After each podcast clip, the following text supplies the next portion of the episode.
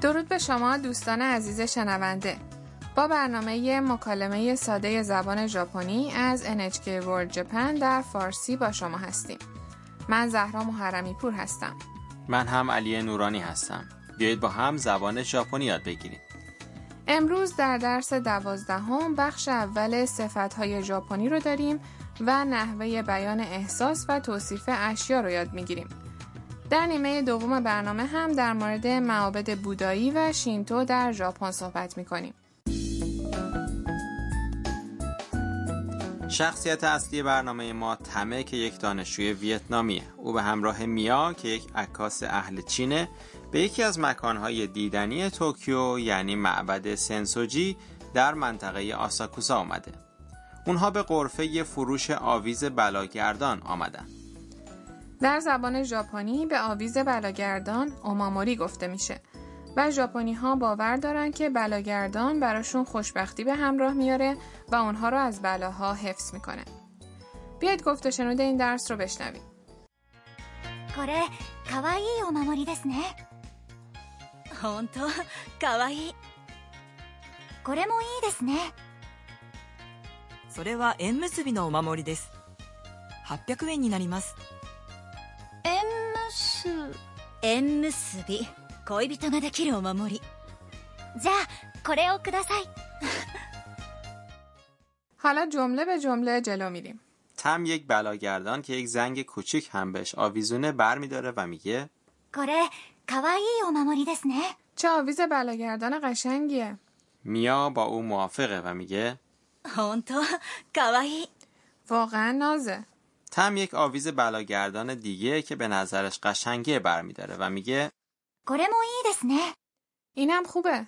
فروشنده توضیح میده それは縁結びのお守りです اون بلاگردان اموسوبیه. 800円になります800 یم میشه.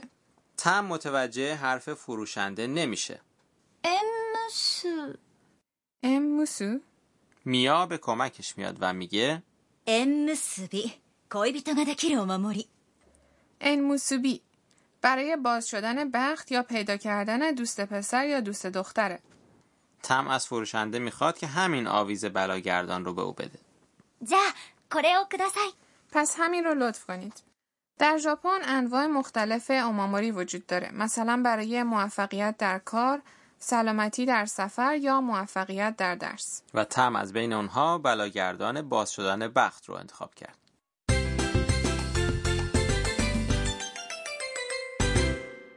عبارت کلیدی امروز هست چه آویز بلاگردان قشنگیه.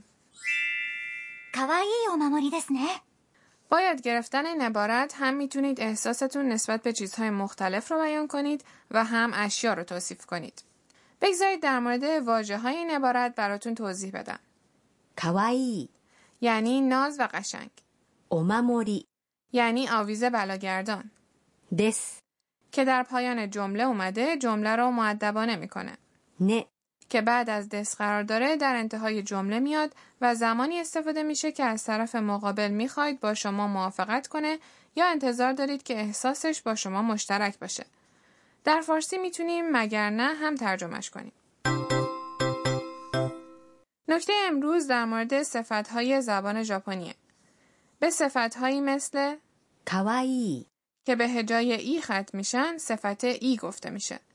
زمانی که صفت ای میخواد اسمی رو توصیف کنه به همون شکل قبل از اسم قرار میگیره ماننده かわいいお守り、 یعنی آویز بلاگردان قشنگ.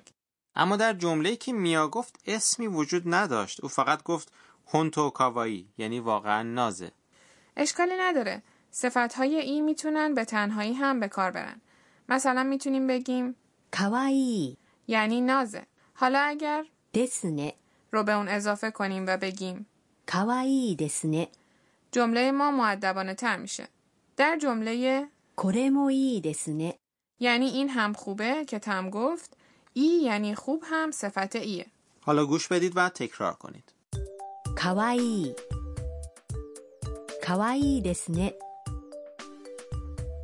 かわいいお守りですね、 تونستید بگید بیایید به یک مکالمه دیگه گوش بدیم یک نفر نظرش رو در مورد یک سوقاتی میگه. 見てこの T シャツ面白いですね حالا معنی مکالمه رو با هم مرور میکنیم. 見てこの T シャツ این تیشرت رو ببین 見て、 فرم طی فعل 見る、 به معنی دیدنه.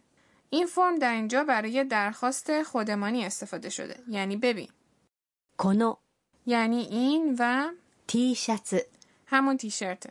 面白いですね چه جالبه در این جمله صفت 面白い、 به معنی جالب به کار رفته که یک صفت ایه. حرف نه که در انتهای جمله اومده نشون میده که گوینده انتظار داره شنونده با او موافق باشه. حالا نوبت شماست گوش بدید و تکرار کنید 面白い。面白いですね。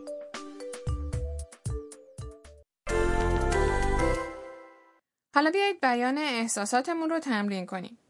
فرض کنید به یک مغازه رفتید که به نانهای خوشمزش معروفه.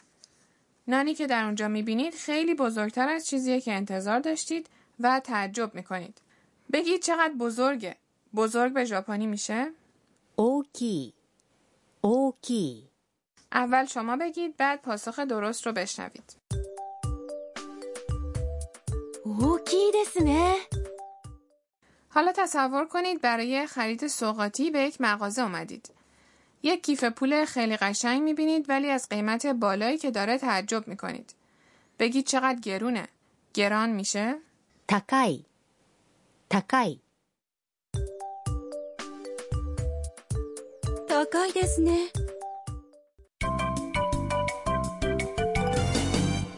به بیشتر بدانیم امروز میرسیم. عبارت امروز از دیالوگ تم انتخاب شده. سعی کنید این عبارت رو به همین شکل به ذهنتون بسپرید. これをください عبارت これをください、 یعنی این رو لطف کنید. ください、 یعنی لطفا بدید. وقتی برای خرید به فروشگاهی رفتید، به چیزی که میخواید بخرید اشاره کنید و این عبارت رو بگید. یا هنگامی که در رستوران هستید به غذای مورد نظرتون در منو اشاره کنید و بگید これをください、 حالا شما بگید これをください、 بیایید یک بار دیگه گفت و شنود این درس رو با هم بشنویم. これかわいいお守りですね本当かわいいこれもいいですねそれは縁結びのお守りです800円になります縁結縁結び恋人ができるお守りじゃあこれをください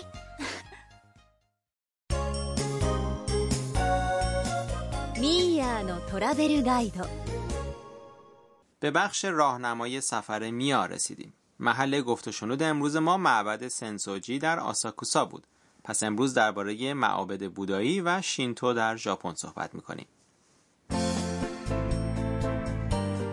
معابد در سرتاسر ژاپن وجود دارند از دل کوهها گرفته تا داخل شهرهای بزرگ معابد شینتو از زمانهای قدیم محل عبادت خدایان این آیین بوده اما دین بودایی حدود 1500 سال پیش از چین وارد ژاپن شده و معابد بودایی فراوانی از آن زمان تا کنون در ژاپن ساخته شدند خیلی از این معبدها جز مکانهای توریستی محبوبند بله درسته بسیاری از مردم برای دیدن مهارت و هنری که در طی سالها برای ساختن مجسمه های بودا، ساختمان معابد و حیات زیبای آنها صرف شده به این مکان ها میرن.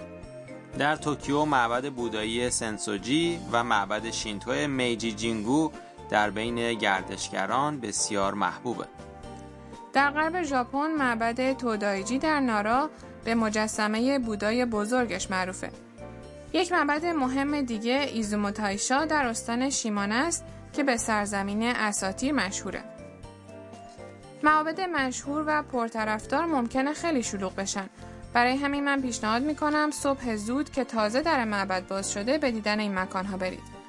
در ساعت صبح داخل معبد هم تازه تمیز شده و میتونید با آرامش ذهنی بیشتری از اونجا دیدن کنید.